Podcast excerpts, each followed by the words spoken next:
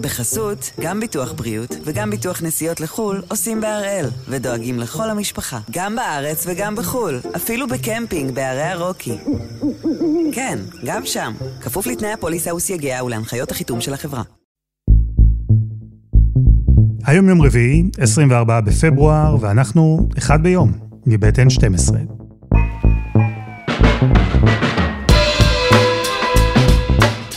אני אלעד שמחיוף, ואנחנו כאן כדי להבין טוב יותר מה קורה סביבנו. סיפור אחד ביום, כל יום. 28 מיליארד שקלים מדינת ישראל שילמה דמי אבטלה מאז החל משבר הקורונה ועד היום. אם אתה שואל אותי, זה הולך להיות האתגר המרכזי הכלכלי של החודשים הקרובים.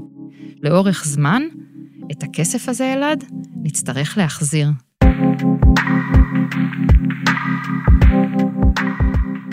בעוד קצת יותר משלושה חודשים התעוררו מאות אלפי ישראלים למציאות חדשה. אחרי שייכנסו לחשבון הבנק שלהם דמי אבטלה של יוני 2021, המענקים יסתיימו, התוכניות יפוגו, והכסף יפסיק לזרום. בשנה האחרונה מדינת ישראל הלכה שוב לבחירות, יצאה ונכנסה מסגרים, חיסנה מיליונים, אבל דבר אחד לא השתנה, תוכנית החל"ת. אז הפעם אנחנו שואלים, האם התוכנית הכלכלית של ישראל בתקופת הקורונה היא הצלחה או כישלון?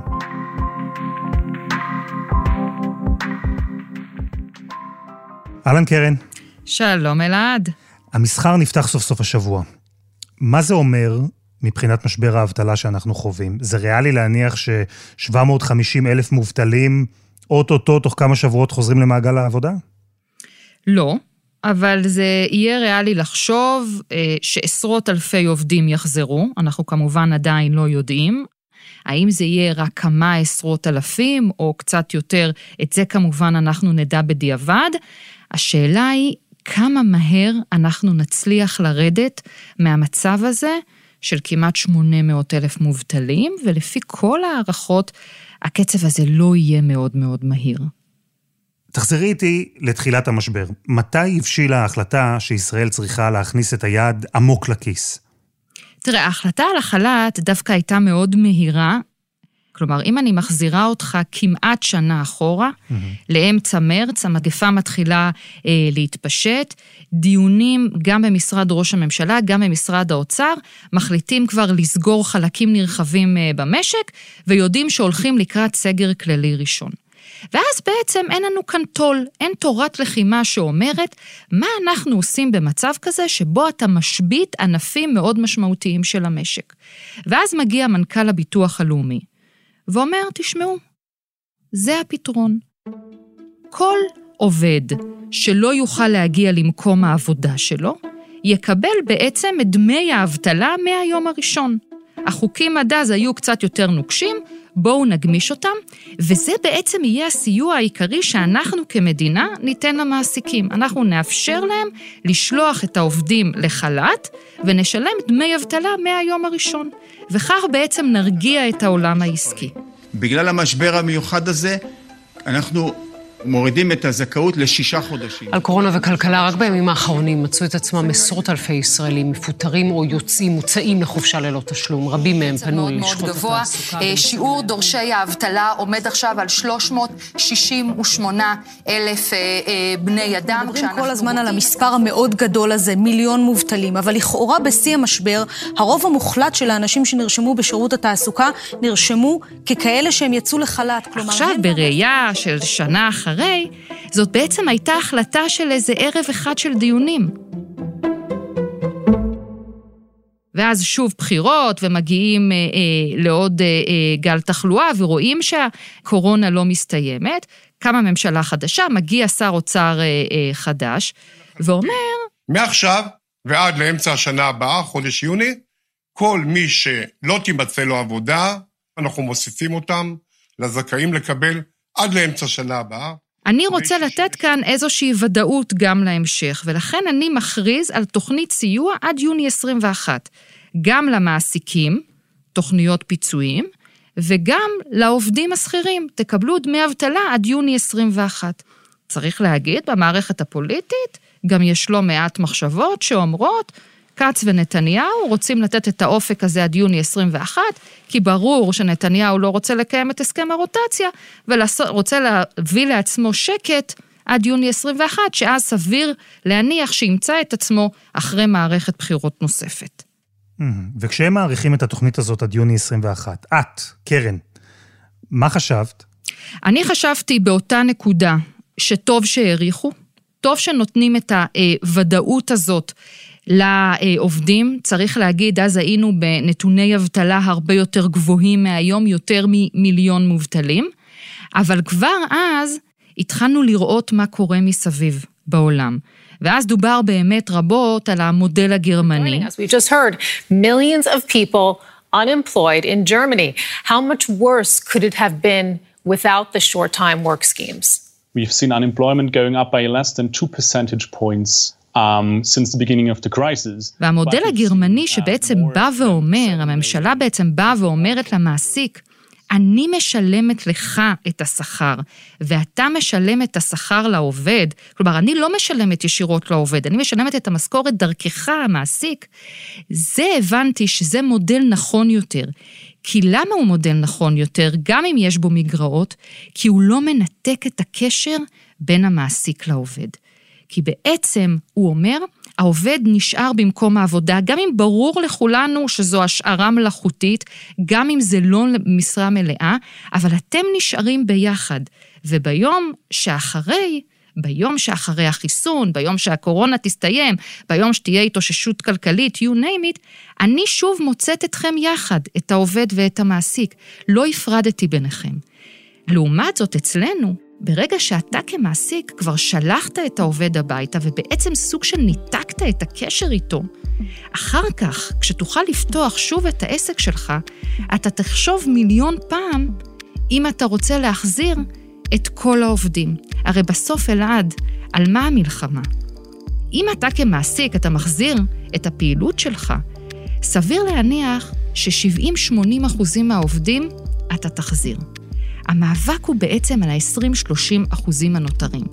ששם, אם תרצה, זאת השכבה שאולי המעסיק יגיד לגביה, כאן אני אעשה ייעול בעסק, וכאן אני אפטר, וכאן אולי העסקתי יותר מדי עובדים בשנות השיא, ואני יכול כאן לצמצם. וברגע שבארץ ניתקת בעצם את הקשר בין המעסיק לעובד, אז אחר כך יהיה קשה יותר להחזיר. איך שהתחיל הסגר הראשון, אז uh, אני גם זוכר אותנו יושבים במסעדה שלנו, בבתי קפה אחרים, יושבים וכזה קולטים שאולי סוף העולם, כזה, תחושה מאוד מוזרה. אלון, בן 29, הוא מוזיקאי, וזו התשוקה, והוא גם מלצר ואחראי משמרת במסעדה בתל אביב. זו העבודה. ביום עשה משמרות ארוכות, בלילה, הופעות. עבד מסביב לשעון. ואז... אני זוכר שכינסו את כולם לישיבה, שבסופה היינו צריכים לחתום על טפסים. אה, וואו, ממש לא ידעו כלום. אני כאילו, אני חושב שהיינו בראש של שבועיים שלושה כזה, זה היה כאילו הראש. ואז הגיעה ההודעה של ביטוח לאומי, ואלון התחיל לקבל דמי אבטלה. בגלל שבקיץ uh, עבדתי המון המון המון המון, והיו לי משכורות יחסית גבוהות. מאוד מהר גיליתי שהחל"ת שלי הוא uh, גבוה ביחס לאחרים, שאולי אפילו אפשר לחיות איתו בצורה לא כזאת נוראית. והקורונה הפכה להזדמנות. אלון הזכיר את הדירה שלו בתל אביב, עבר לגור עם בת הזוג בצפון, השקיע את הזמן בתשוקה האמיתית שלו, המוזיקה. ודמי החל"ת נכנסו לחשבון בכל חודש, כמו שעון. חופש גדול. הלכתי לכמה רעיונות עבודה ועשיתי כמה ניסיונות. אה, בכל הסיטואציות אה, הבנתי שזה או לא מספיק מעניין אותי, או גם לא שווה לי כלכלית. זאת אומרת, אה, כשמדברים איתך על עוד אלף, אלפיים, שלושת אלפים שקל, אבל אתה תעבוד מלא שעות ופה אתה תשב, תהיה בחופש, אז אה, כן, לפחות בהסתכלות שלי, שוב, כמוזיקאי שיושב בבית ונהנה מכל רגע, זה לא היה מספיק, ולגמרי היה שווה לי להישאר. קרן, אחת הטענות המרכזיות של מתנגדי התוכנית היא שהיא לא מתמרצת אנשים לחזור לעבודה, כי הם מקבלים את דמי האבטלה ונשארים בבית. רואים את זה קורה בשטח? עכשיו אני חושבת שאנחנו רואים ממש את האפקט הזה של ההבטחה לתת את דמי האבטלה עד יוני 2021.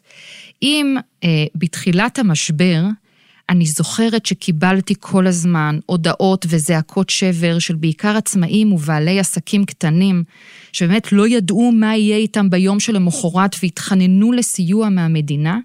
תתפלא לשמוע שעכשיו את רוב ההודעות שאני מקבלת ממעסיקים ומבעלי עסקים, הן הודעות שאומרות, קרן, אנחנו רוצים לבוא אלייך לתוכנית כדי להגיד שאנחנו מחפשים עובדים.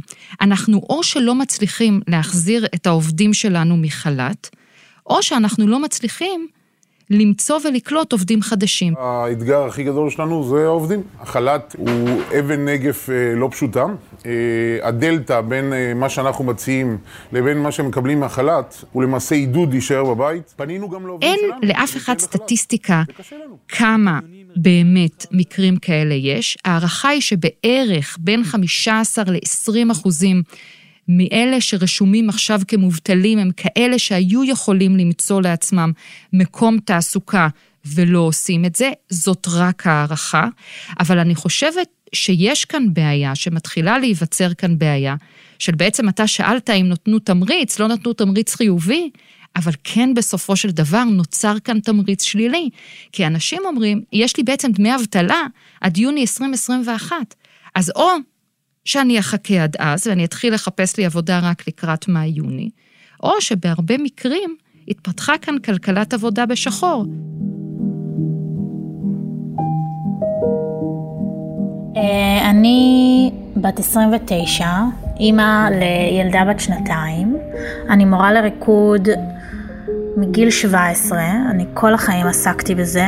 והקורונה הכניסה אותנו באמת אה, למצב שאנחנו לא עובדים, לא רואים ילדים, לא רואים תלמידים, לא מרקידים.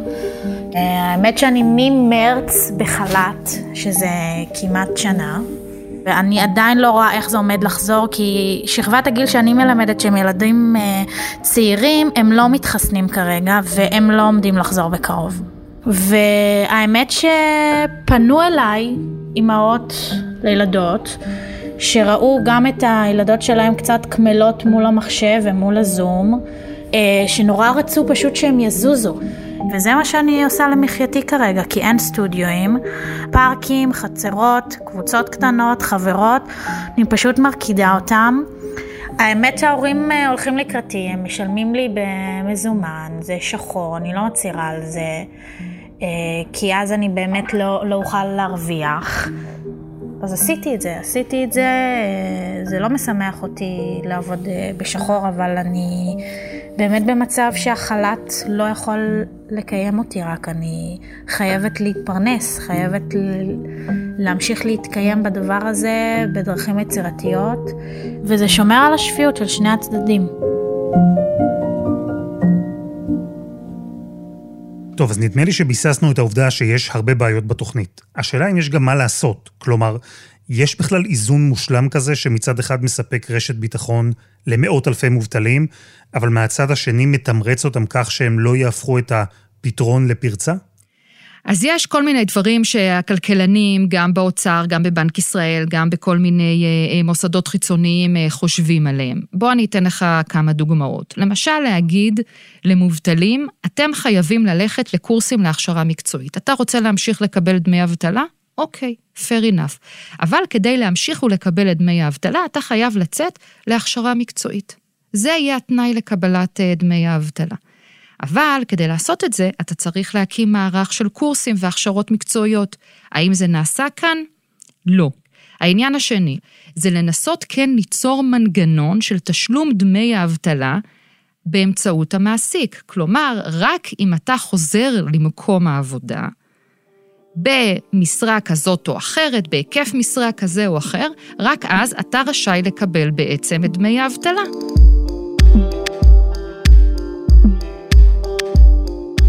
יש כל מיני אה, אמצעים ודרכים שאפשר לחשוב באופן יצירתי איך אתה יוצא מהסיפור הזה, אבל כדי להחליט על פתרונות כאלה, אתה צריך ממשלה מתפקדת. וכדי להחליט על פתרונות כאלה, אתה צריך משרד אוצר מתפקד, ואתה צריך מערכת פוליטית שיכולה ומסוגלת לקבל החלטות.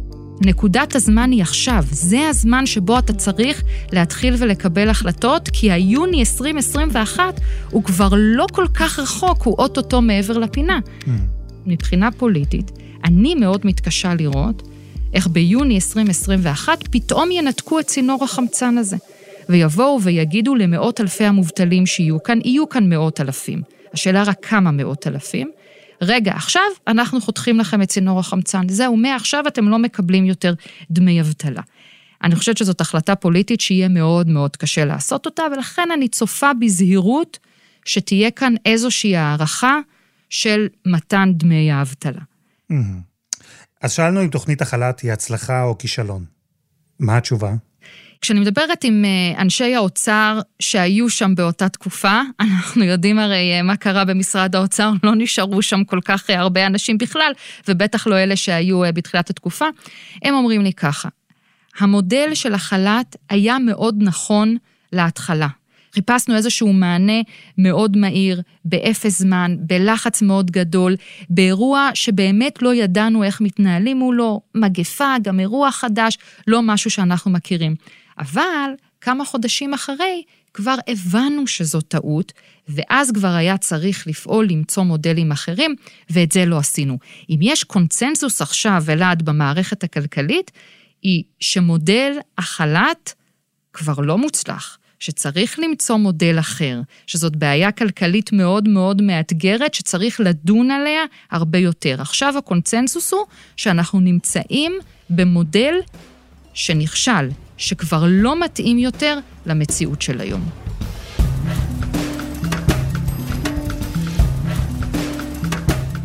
קרן, תודה. תודה, אלעד. וזה היה אחד ביום, מבית N12. אפשר למצוא אותנו באפליקציית N12 ובכל אפליקציות הפודקאסטים.